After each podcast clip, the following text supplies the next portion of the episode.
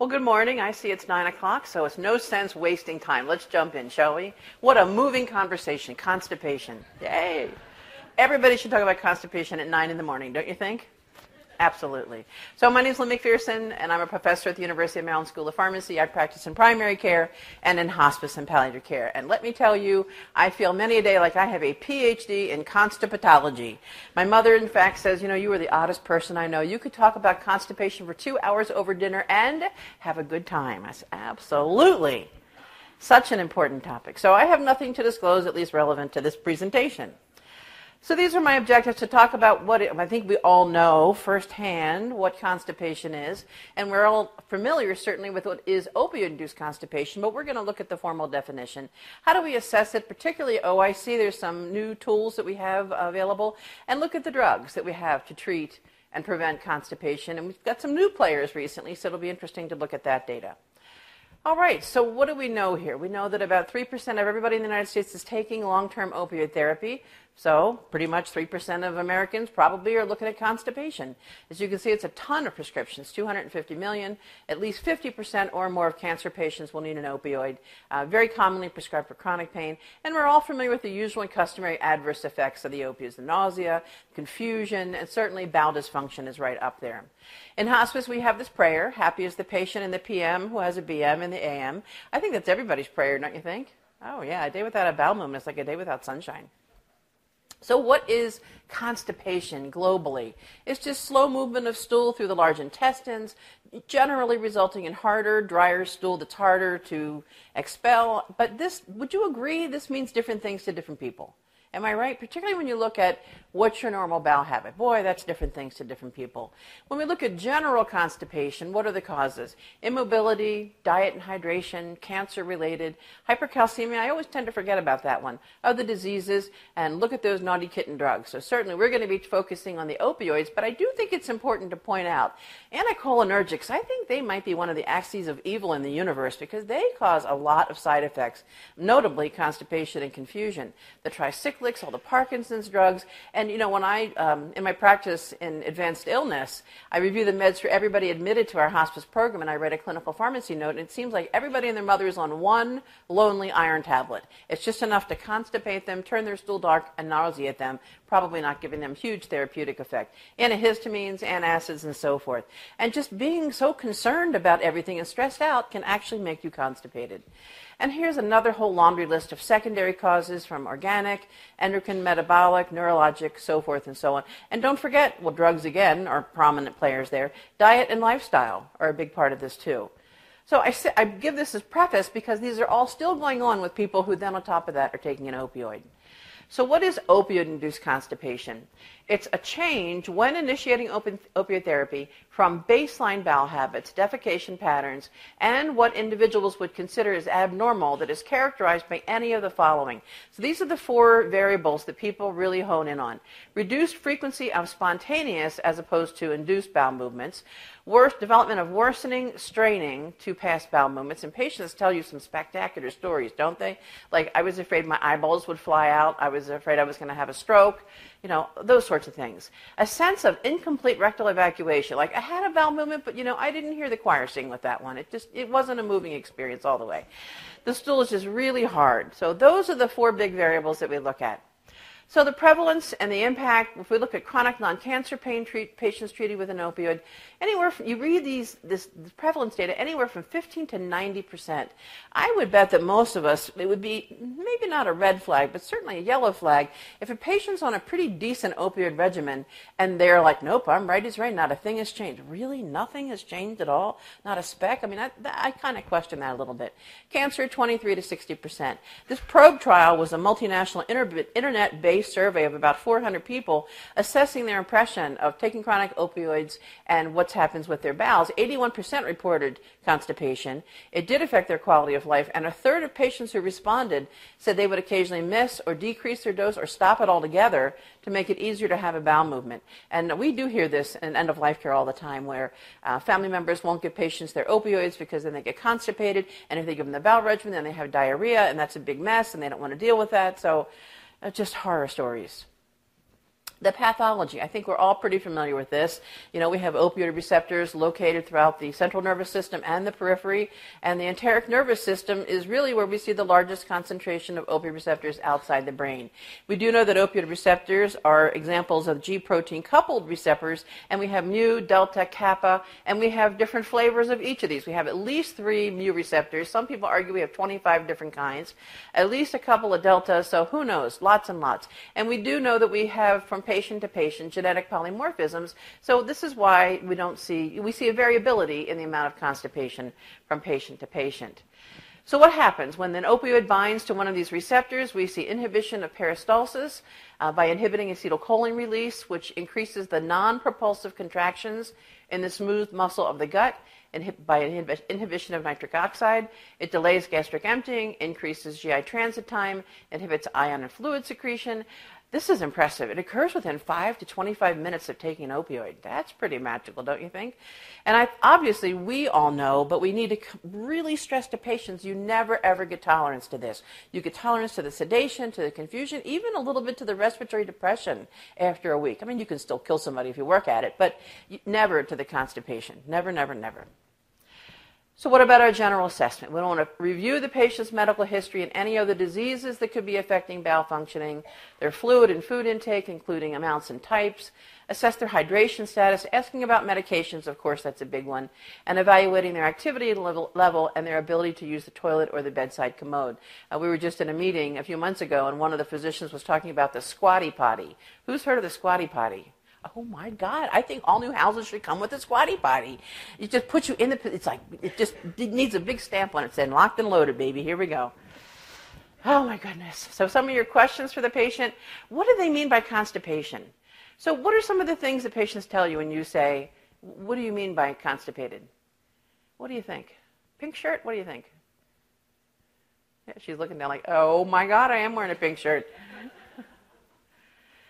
I'll give you an example. My mother goes once a week. If she goes twice a week, she says, Oh my God, I've got diarrhea. What am I going to do? Where's the Imodium?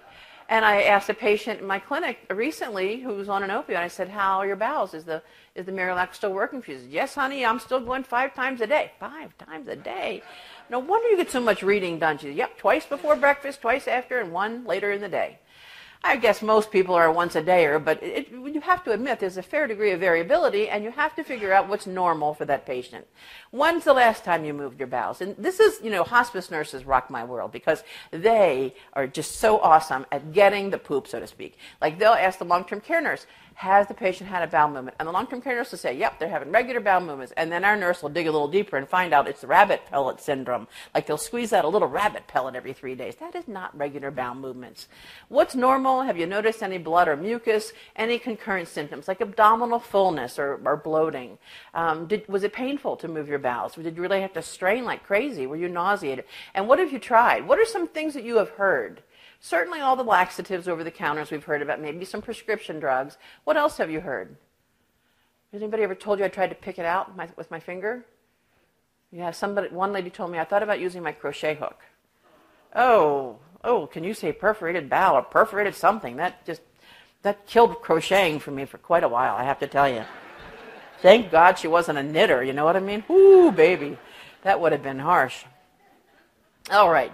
History and physical exams important, of course, and you know so much of the pathology we see with advanced illness, particularly cancer, uh, can be at play here. Uh, medication history, and don't forget the non-prescription meds, which certainly can be contributing, and electrolyte disturbances such as hypercalcemia, hypokalemia, and of course a physical and an abdominal exam. So, you know, there are lots of different scales. You know, you can, here's one that I've, just because I have really cool clip art here, I think is entertaining.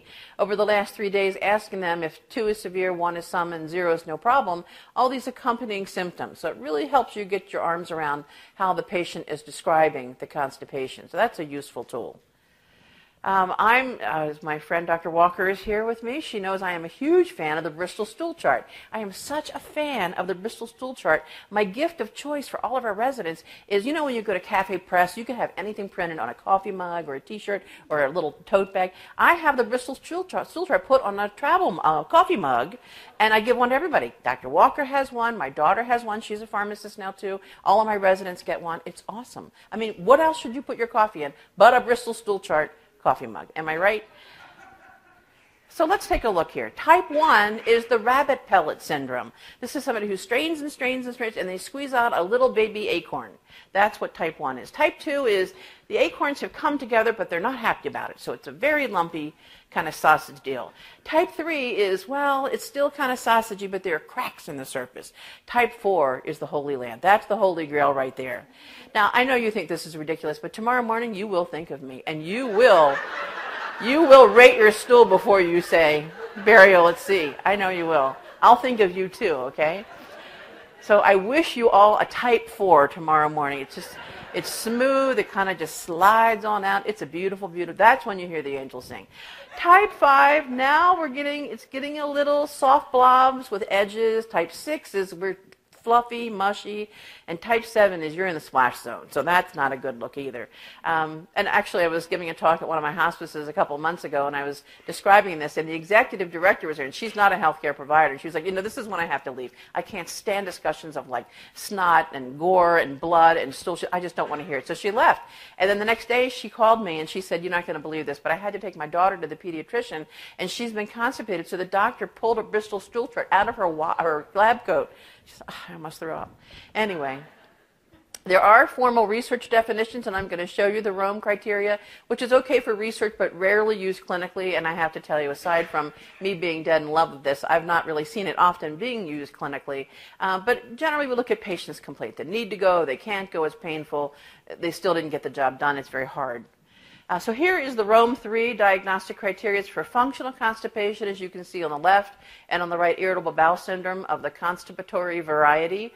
And it includes many of the things we've talked about, straining, lumpy and hard stools, sensation that you didn't really get the job done, feel that you something is obstructing there. They've taken manual maneuvers to try and disimpact themselves and so forth. Uh, but again, not used much clinically. This is one that's really you're reading more and more about. It's the bowel function index, and it really looks at three things. And the clinician asks the patient these three questions. But if you had to rate zero to 100, how what is your ease of defecation in the past seven to 10 days? So zero would be I'm living a good life here, and 100 is oh my God, don't even go there. Feeling of incomplete bowel evacuation over the past seven days, again, 0 to 100. And then, in your own opinion, how constipated do you think you've been over the last week, 0 to 100? And then it gets normalized to a 100 point scale. And some guidelines are saying once you hit 30, that's when maybe you should move on from the OTCs and consider a prescription product to treat constipation. And some data has shown just 12 points on 100 points really makes a clinically significant difference. So I think we're going to see more and more of this scale uh, because we, God knows, we have more and more of these drugs coming out. So what do we do about constipation? Well, whether it's garden variety or opioid, opioid induced, I think obviously prophylaxis is the most important thing. And encouraging fluid and increasing fiber within reason. I mean, when I'm talking about my hospice population, I mean, you cannot say you need to eat eight bran muffins a day. That's just not going to happen. Um, high fiber, as a matter of fact, may worsen the discomfort and constipation, particularly if they're a little on the dry side. So you want to make sure they're well hydrated. And physical activity within reason. I mean, somebody with an advanced illness, they're unlikely to start walking five miles a day. So what are our bowel prep options? So let's take a look. Here's the one that we use often, particularly for older adults who have garden variety constipation, is using a bulk forming laxative, so psyllium. So this is going to be your Metamucil group of drugs. Um, up to one tablespoon three times a day. It takes up to a couple, three days to really start to work. Methylcellulose, polycarbophil, and so forth.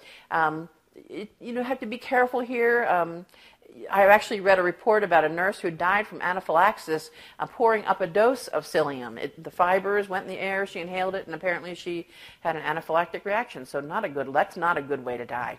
Goodness. Um, impaction above the strictures, side effects, fluid overload, gas, and bloating. This is not a good look for opioid-induced constipation. As a matter of fact, I would say this would be contraindicated, and we should not be using that. Then we have the surfactants. So Docusate, everybody loves a little Docusate. You know, 100 milligrams, couple three times a day, or the Docusate calcium 240. Again, a couple three days to really get kick, kicking along. Um, pretty well tolerated. Um, you might want to start lower if you're using a concomitant laxative like a stimulant, for example. And speaking of the stimulants, we have Bisacodyl, which I personally think is a little harsher than Senna. I think Senna is one of our first line workhorse drugs. Uh, we generally start Senna at one or two a day. And you can go up to eight Senna tablets a day. I do think it's worth pushing it to get the optimal dose if you can achieve it. Um, so obviously with the stimulants, you're going to see a little more abdominal cramping, but you know generally they work about 50% of the time. The problem is these drugs are so old, we really don't have the data, particularly the way that the new drugs that are coming out are being held to accountability by the FDA. So we don't have that data, so we can do a head-to-head comparison. And then we have the osmotic agents, which are quite beneficial as well. Polyethylene glycol is one of my favorites to recommend for patients. Um, you know, people say, "Oh, I don't want to like the taste." It's virtually tasteless, absolutely tasteless. Just make sure they stir it for at least a full minute. Um, fairly inexpensive. These all pull fluid into the bowel. That's how they all work. Work within one to four days. We, I generally start patients on one scoop, go up to two scoops. The problem with polyethylene glycol in patients with an advanced illness is really you should put it in eight ounces of fluid and minimally four ounces. And sometimes our patients can't choke down four ounces of fluid, let alone eight ounces. Uh, but if somebody is worried about the taste, I recommend putting it in hot tea, sweeten it, and then it's awesome. Take it with a cookie, and everything is awesome.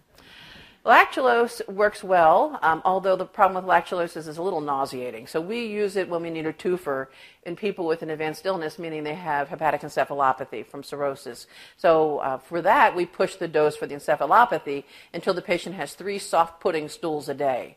You'll never think of pudding pops the same again now, will you? Uh, but it works pretty well for that, but it is a little nauseating. And sorbitol, sometimes we'll use it in lieu of lactulose, although certainly the data is lack- lacking. Glycerin suppositories, I think it's just the stimulation of the rectum that probably is the mechanism there. And then we have the magnesium pro- uh, product. So magnesium citrate, that'll certainly knock your hat in the creek. That gives you a fairly brisk response and certainly can cause dehydration and orthostasis, particularly in older adults. Magnesium hydroxide, that's good old Milk of Mag, which is very mild and actually not a bad choice choice in older adults, and then mag sulfate also. But you do have to be concerned about too brisk of a response and worry about the magnesium with people with renal impairment. And then we have the enemas. So, uh, you know, I love to hear hospice nurses talk about enemas. Uh, hospice nurses are really experts in this area. There's a docusate enema. Uh, there's the sodium phosphate. You know, the FDA put out a public health warning about Fleet's products, whether it is oral or rectal, because it can be overly aggressive, particularly in older adults. And some people, believe it or not, will take a Fleet's enema every day. I don't know what that's all about, but I'm not, no judgment here, uh, but it's not a good look. It leads to dehydration and electrolyte imbalances. There's a bisacodyl mineral oil enemas. That's interesting.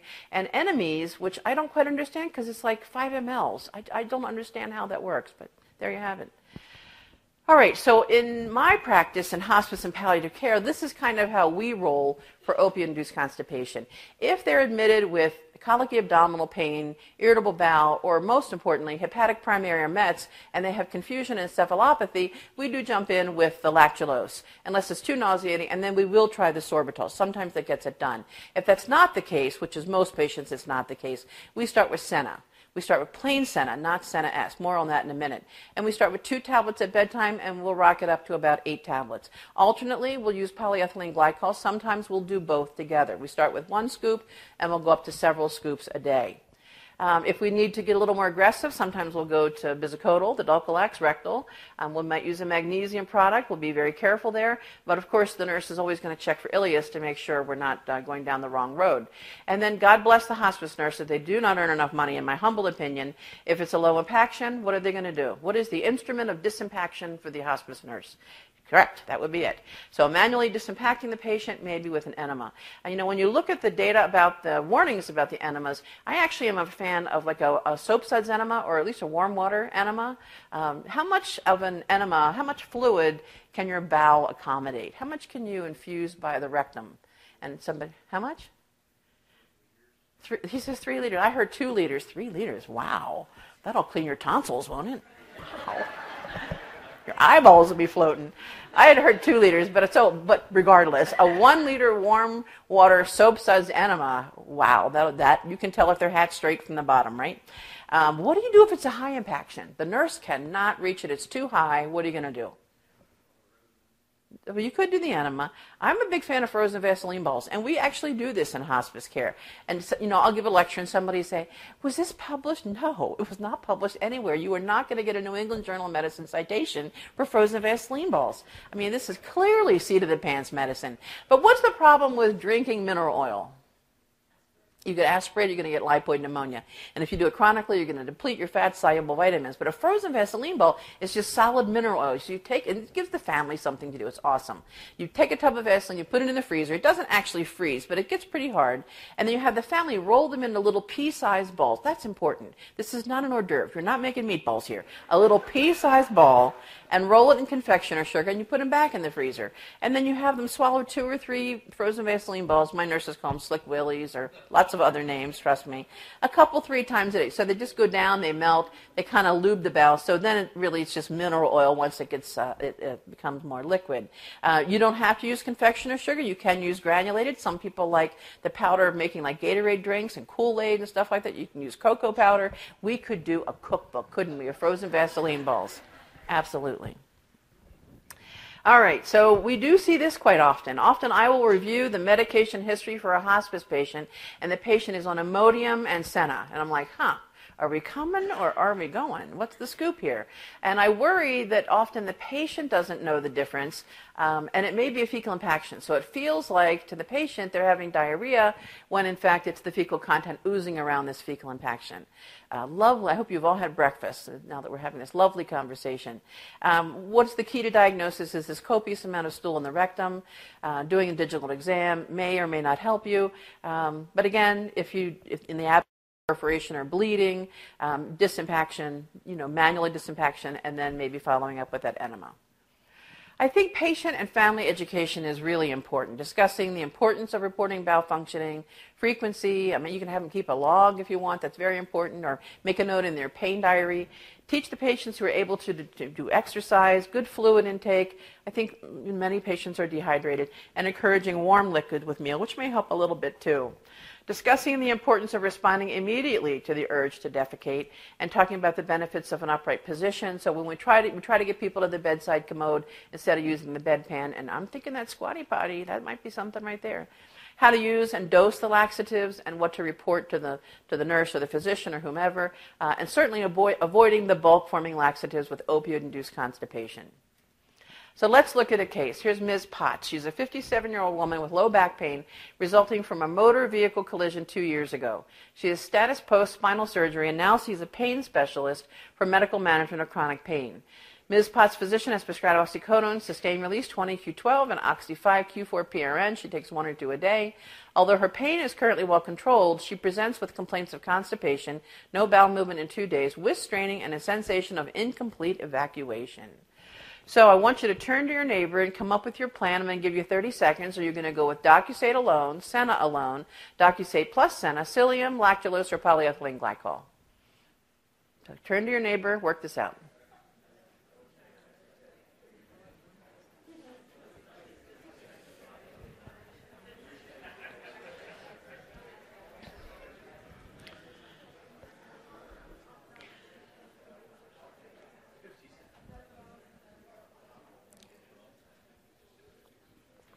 Okay, let's show of hands here. Who wants to go with plain DocuSate?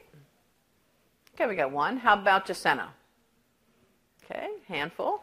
DocuSate plus Senna. Oh, a lot of people like that. Psyllium. I hope nobody raises their hand. Lactulose. Couple. Polyethylene glycol. Okay, so it looks like the number one was DocuSate plus Senna. So good old Senna S.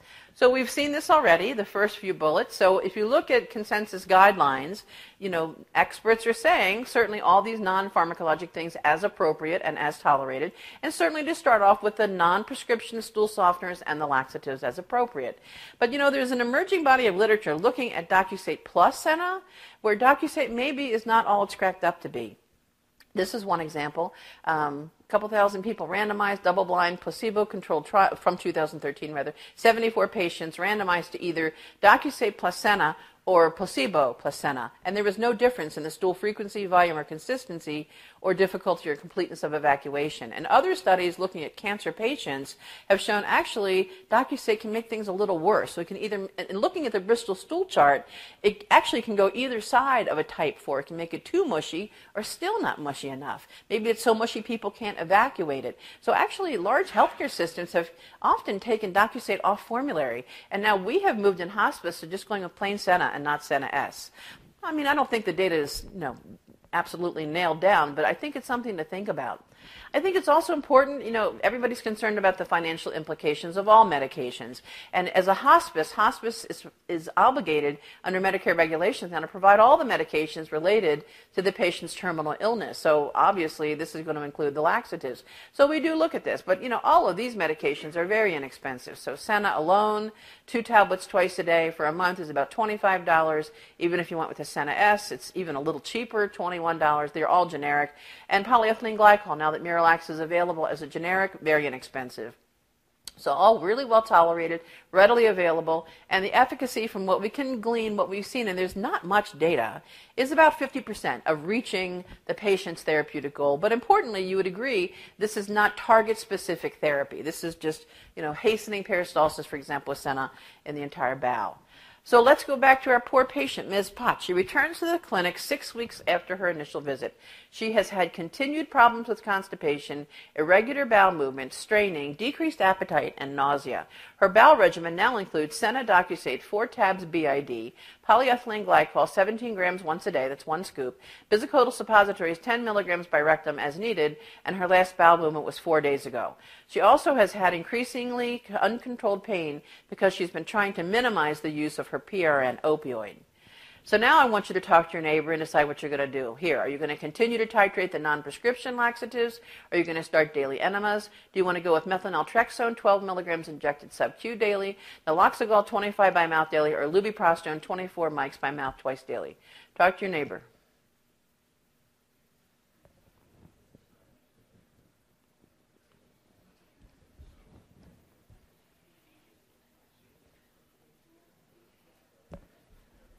Maybe I should have an F. I don't know. I got nothing. I'm going to call a good looking pharmacist. Yeah.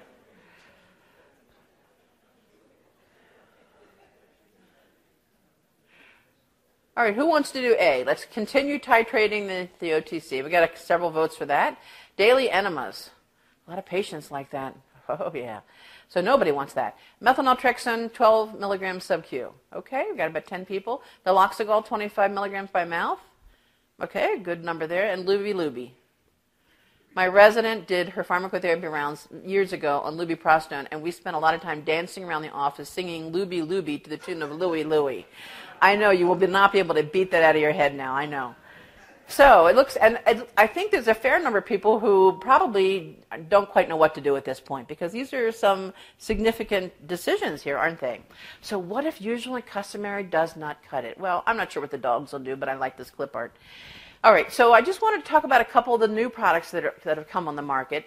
Um, here we're talking about lubiprostone and linaclotide. So lubiprostone, Amitiza, 24 mics two times a day. It works in about 24 to 48 hours. It can cause nausea and diarrhea. Linaclotide is Linzess, 140 mics once a day.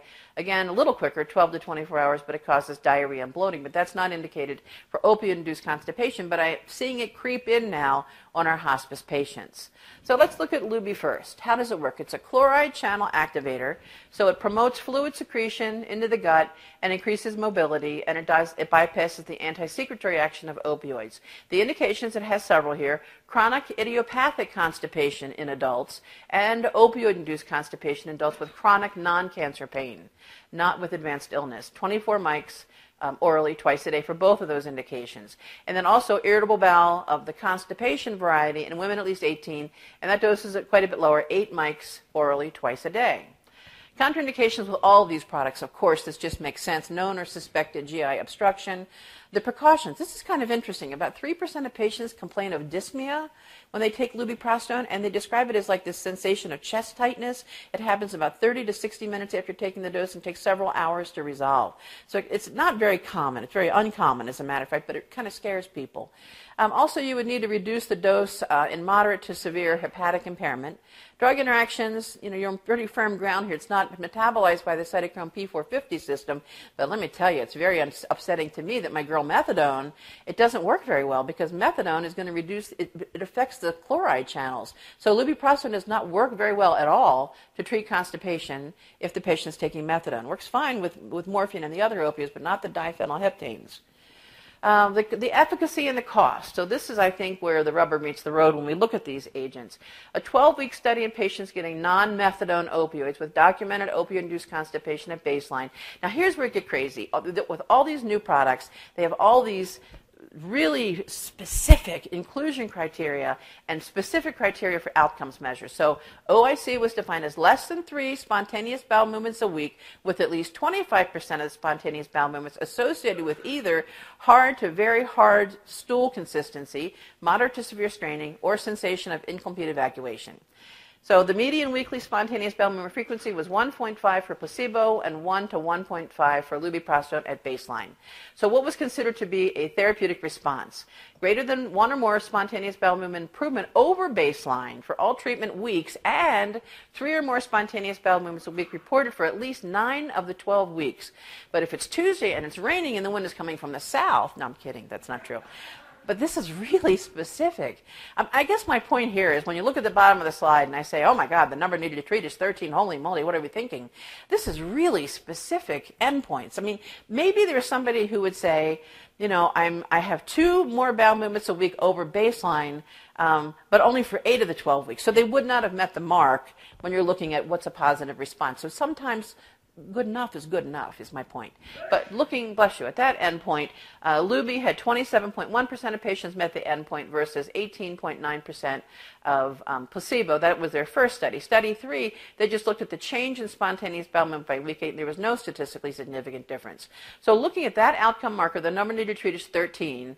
And when you look at this dose of 24 mics by mouth twice a day, it's $350 a month. So you'd have to treat 13 people at 350 a month to reach the therapeutic endpoint as described in this clinical trial. Side effects unsurprising nausea, diarrhea, abdominal pain, and flatulence, and less common as shown here. Now, this one I'm just going to do very quickly because it's not even approved for opioid-induced constipation. But again, I am seeing it sneak in in hospice. Linaclotide, which is a guanylate C agonist, uh, both linaclotide and its active metabolite bind to this receptor and act locally in the uh, luminal surface of the intestinal epithelium, and also increases intracellular and extracellular cyclic guanosine monophosphate, which stimulates the chloride channel. So again, more fluid into the bowel. It's indicated for irritable bowel of constipation and chronic idiopathic constipation. I would not be surprised if they were considering OIC, but I, I, don't know that for certain. Contraindications are not indicated for kids under six because they have a different chloride channel situation, so it can be harmful, and it has not been really studied in people under 18 years old, so it very, you should use precautions there. Uh, no real drug interactions, so that's not a, a big deal either. Um, so this drug costs about $350 a month also, and I'm not even going to go into the clinical data because it's not for OIC. So these are the side effects of linaclotide compared to diarrhea. Diarrhea, 20% of patients compared to 3% with uh, placebo, and abdominal pain and flatulence. So things that are not surprising.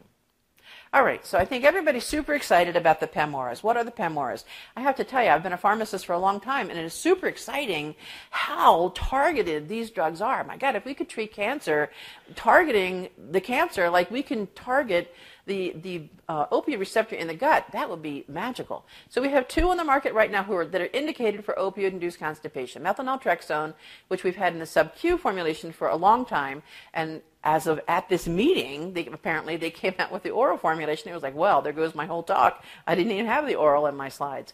Um, and then naloxegol, which of course we've had for a little while. Um, both of them are mu opioid receptor antagonists, but they have a different mechanism. And there is a third on the market, which is alvimopan.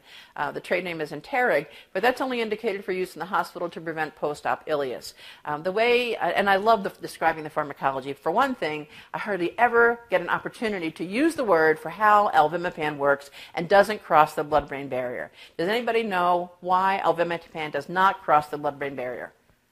Because it's a zwitterion. How often can you say zwitterion in a complete sentence? It's a very positive end and it's got a very negative end, and it's so the polarity is so screwed up it doesn't even think about crossing the blood-brain barrier. There you go. And I don't think they're going to go for the OIC indication because they had cardiac events in their phase three testing. But I can't see how that's related. But they didn't ask me. All right, methylnaltrexone, the first one. So as you can see, the molecular structure on the left is naltrexone, and when you put that big honkin' methyl group on it, as you can see from the arrow, now that's a quaternary amine, and that's what keeps it from crossing across the blood-brain barrier. So that is methylnaltrexone. So we have had, again, the subcutaneous for quite a while. Um, I was really impressed years and years ago when they published the data from their IV formulation. It was like you had laxation within like a minute. Like you couldn't even turn on your Kindle and it was like time for the paperwork. How awesome was that? Now that's a freaking magic bullet. But I love in their labeling, the first line is be within close proximity to toilet facilities once administered. Wow, that reminds me of the old Binaca Blast commercials, like put the bottle down. So I think it appeals to my sense of the ridiculous. Enough about me. Anyway, you should discontinue laxatives prior to use, but you can add them back if no treatment response within three days. Um, the dose for OIC and chronic non-cancer pain is either the 12 milligram injection daily or the new oral formulation, which is 150 milligram tablet, and the recommended dose here is 450 milligrams once a day uh, in the morning. For people with opioid-induced constipation in adults with advanced illness, it's still just the sub-Q formulation. The oral does not have this indication, um, so it's injecting one dose every every other day as needed. Uh, and the, the dose is usually 8 or 12 milligrams, uh, but it is weight based. So if they're below uh, 38 kilos or above 114, you would adjust accordingly. You do adjust the dose with the creatinine clearance less than 60 mL per minute for chronic non-cancer pain. You reduce that oral dose to 150 milligrams. The sub-Q would you would just go with six. And for the advanced illness patients, you give 50% of the recommended sub-Q dose. Like all these products, contraindication and, and warnings and precautions are very straightforward. So if we look at side effects, I was able to pull from their labeling comparing the tablets and the injection with placebo. Abdominal pain is less with the tablets. As you can see, injection 29%. That's, that's fairly uh, brisk. Diarrhea 5 to 6%, 2% with placebo, and the nausea with the injection and the dizziness. So, what about their clinical efficacy? Opioid induced constipation and chronic non cancer pain, the new oral formulation. Um, this is one of their studies defined as entry into the study less than three spontaneous bowel movements a week and at least one of the following. How awesome is this? They use my Bristol stool chart. How exciting is that? A one or a two, which again is the acorns or the acorns are stuck together but not happy about it. Um, for at least 25% of the bowel movements, straining during at least 25% or more, or the feeling of incomplete evacuation after at least 25% of the bowel movements. What is a responder? Again, this is pretty intense too, figuring out a responder. Three or more spontaneous bowel movements a week and an increase of one or more spontaneous bowel movements a week over baseline for at least three or more out of the first four weeks of the treatment period wow, are you going to need an accountant to follow you around to make sure you met the therapeutic goal? When they looked at oral, 52% of the patients were responders, looking at 450 milligrams a day versus 38% of placebo. So if you look at that, those criteria, you have to treat eight people to get one person to meet that therapeutic response. If you look at the chronic non-cancer pain opioid induced with the sub-Q, four weeks of methylnaltrexone sub-Q versus placebo, same sort of thing as you can see here, the inclusion criteria. The responder was the proportion of patients who had three or more bowel movements per week times four weeks. Methylnaltrexone was 59% versus 38%. And then when you look at advanced illness, the methylnaltrexone sub-Q, which is the only formulation we can use, they could use it in addition to their laxative regimen. The endpoint was proportion of patients with rescue-free laxation within four hours of the dose, and with methylnaltrexone, it was, it was fairly brisk, 58 to 62% versus 14% with placebo. Uh, and this is their last study looking at using methyl uh, naltrexone sub-Q every other day for two weeks. Uh, and you could increase the dose in the second week. And they're looking here's the proportion of patients with rescue-free laxation within four hours of the first dose and how many within four hours of at least the second of the first four doses. And again, 48% versus 16% for the first dose and then 52 versus 9% for that second dose. So, having said all that, um, if you look at the sub-Q methylnaltrexone with chronic non-cancer pain, the number needed to treat is about four. Looking at those endpoints I just mentioned. With advanced illness, it's even lower. It's about two to three. Um, when you're looking at this, the the pricing that I found is about $120 a dose. So I think, you know, in my mind, there's a there's a clear niche for this, and it's it's certainly not first line, and it's it's more of a rescue medication in my mind. And the cost for the oral, I've talked to a bunch of people. I called my sister, who's the manager of a Safeway pharmacy back home. Uh, she told me one thing. A colleague who's actually here in the room uh, showed me on his cell phone the price that he got in the hospital, what they can get it for. I've heard anything from $15 a day to $15 a, a tablet. So I don't know the pricing. I think we'll have to wait and see. And in my mind, looking at this versus the other oral agent on the market, that would be a big consideration for me. The other oral one we have on the market is naloxegol or Movantik. Indicated for opioid-induced constipation in adults with chronic non-cancer pain. The dose is 25 milligrams on an empty stomach in the morning, and you can reduce it with renal impairment of a creatinine clearance of 60 or less. Again, discontinue the laxatives prior to use. You can add them back. So here's the chemical structure. This is the polyethylene glycol derivative of naloxone. So all that pegylation, that long tail that you can see there, is what reduces or prevents it from generally crossing the blood-brain barrier. Uh, contraindications the same as the other products, but this one also we have the concomitant use of strong 3A4 inhibitors like clarithromycin, ketoconazole, and especially grapefruit juice. If you really are wailing away the grapefruit juice with this product, the serum level can go up 13-fold, which absolutely can cause opioid withdrawal. So it can cross the blood-brain barrier if you really hike up that serum level. Precautions and warnings, same thing. Drug interactions I just shared with you. Adverse effects, the same thing. The first two studies, again, pretty involved here. Constipation defined as less than three spontaneous bowel movements with 25% uh, of them spontaneous with one or more of the following straining, harder, lumpy sensation of incomplete evacuation. Primary endpoint, three or more spontaneous bowel movements a week, and a change from baseline of at least one or more spontaneous per week for at least nine of the 12 study weeks and three of the last four weeks. And they also looked at the time to the first post-dose spontaneous bowel movement. So this is interesting. The methylnaltrexone people looked at percent that had laxation in four hours, whereas this one's looking at the time to the first post-dose spontaneous bowel movement. So looking at the study here, study one and study two, looking at their criteria, the percentage of patients responding, 12.5 milligrams was 41%, the 25 milligrams was 44%, compared to 29% placebo. Study two, which was very similar methodologies, fairly similar results, the 12.5 milligram dose did not achieve statistical significance, but the higher dose did. And then looking at their second uh, outcome measure, which was the median time to first post-dose spontaneous bowel movement in study one, the 25 milligram dose was six hours, the 12 and a half was about 20 hours, placebo was 36 hours, and study two, 12 hours for the 12, uh, 25 milligram dose and 37 hours for placebo. Looking at the side effects, very predictable abdominal pain, diarrhea, nausea.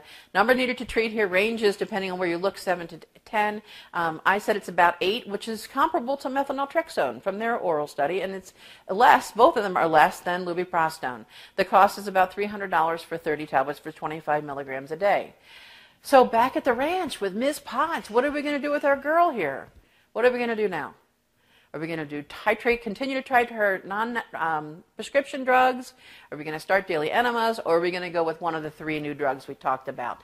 You know, I'm a common sense kind of girl. When I look at all this data, you can go blind in your good eye. So I really value the number needed to treat. Realistically, how many people do I have to recommend this drug for, for one to meet the therapeutic endpoint? Now, I will say again, I think the therapeutic endpoint is very complicated, and, and, that's a lot of bean counting, in my opinion. And sometimes, you know, maybe just a hair shy of that FDA mandated endpoint is good enough. But having said that, what do you think about lubiprostone? Well, my favorite opiate in the world is methadone, so that kicks it out of the ballpark for me. And you got to treat 13 people to meet their therapeutic endpoint, and it's 350 a month. Methylnaltrexone sub-Q um, is expensive. End of discussion. I mean, I don't see people wanting to do an injection every day or every other day chronically for opioid-induced constipation, but it's got an awesome number needed to treat relative to the rest. I see this more as a rescue medication. In hospice, we get a lot of people who are admitted to us where they've tried everything, and they are literally FOS, full of stool. Don't look at me that way. I know what you were thinking. You're all naughty kittens. Um, and, you know, it's, do we admit them for whatever, surgery or whatever, or do we give them Relistor? So we give them an injection of Relistor. It's a good rescue. What about oral methylnaltrexone? So number needed to treat is 8. So is naloxegol. Number needed to treat is 8. So we know the price of naloxegol. I don't know the, the price of methylnaltrexone. And everything else being equal, efficacy and side effects, it's going to come down to the cost for me. So stay tuned on that one.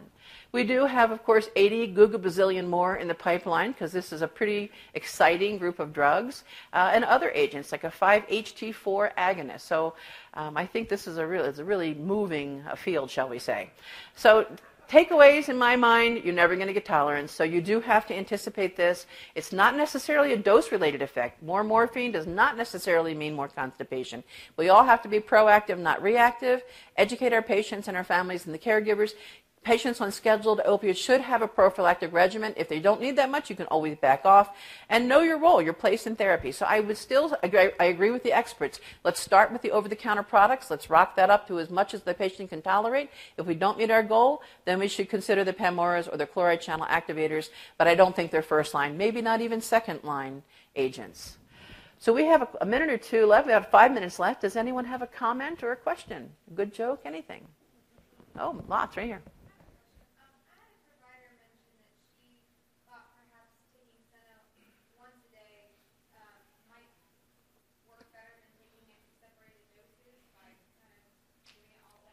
Yeah, the question was taking Senna once a day versus twice a day. I've not seen any data suggesting one. Has anybody seen any clinical difference by dosing it twice a day versus once a day? I, I, would just be concerned if somebody was taking eight tablets a day. I would not do eight tablets at once.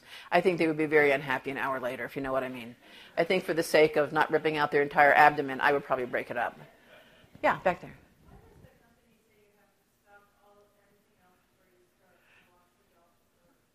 Yeah, I can only speculate that they don't want too brisk of a response right out of the gate. Um, that's I can just speculate. I, I, I don't know other than that. That, that's a good point. I, I, don't know. I think that's a good thing to research as well. But if you're going to use it chronically, that, that's the labeling instruction right now. But it's a good point. So, yeah. Frozen Vaseline bulb. Ah, well, they're dirt cheap. Um, it, this, this came from hospices uh, that took they were you know when hospice started in this country it was very kumbaya. It was it was a volunteer effort. It was you know everybody got a ham sandwich haldol ativan and morphine and that was the end of it. That's all you got.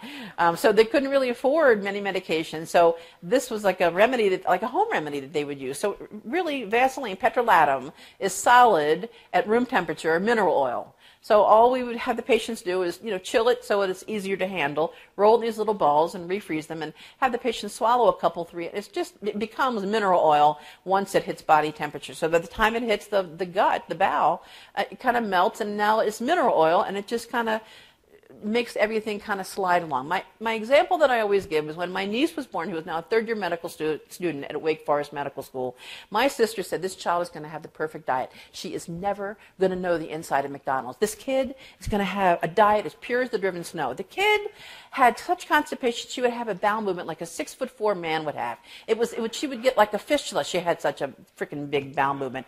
I was like, Andrea, the kid needs a Happy Meal. She needs some grease. The kid needs a grease ball burger. Take her to McDonald's, get her a Happy Meal, and she'll be fine. And my sister lightened up, and the kid was fine. my niece would die if she knew I was telling the story. Back there.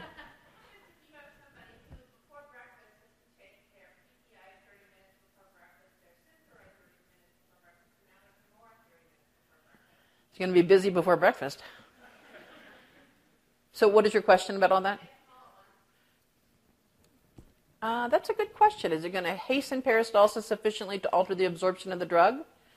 I've not seen anything published that it would, but that's a good question. I don't know. I, I think it's okay, but if it's something, if it's a drug, like you know how we have some drugs that are called critical substitutor drugs where we're not quick to give an AB rating, I would probably be a little bit careful. Maybe take those drugs maybe an hour before breakfast. Yeah. What about uh, we don't have any of those newer agents on our formulary. Mm-hmm. The poor man's oral naloxone, and that, that's certainly an option to consider, but you do run the risk of reversing analgesia. But if you do it low dose, it's something to consider. So, I mean, like mm-hmm. Yeah. No, I've seen data on that, and, and it can be a useful therapeutic strategy. But, you know, I, I mostly work with home based patients, and that would make me really nervous. In the back, yes.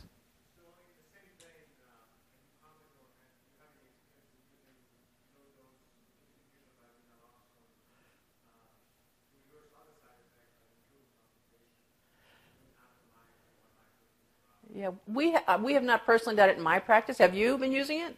And how's that work for you? Okay. Okay, good to know. More than 50% of patients. Yes?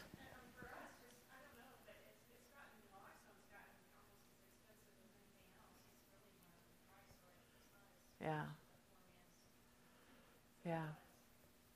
Good to know. Yeah. Prune therapy. We need more prune therapy. It's cheap. There you go.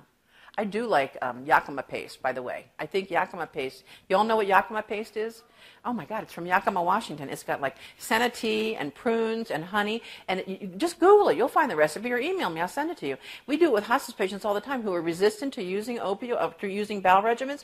And it comes like a paste. You can put it on toast. You can, you can make it a tea. You can eat it right off the spoon. It's very sweet. what can I say? I'm not much of a cook.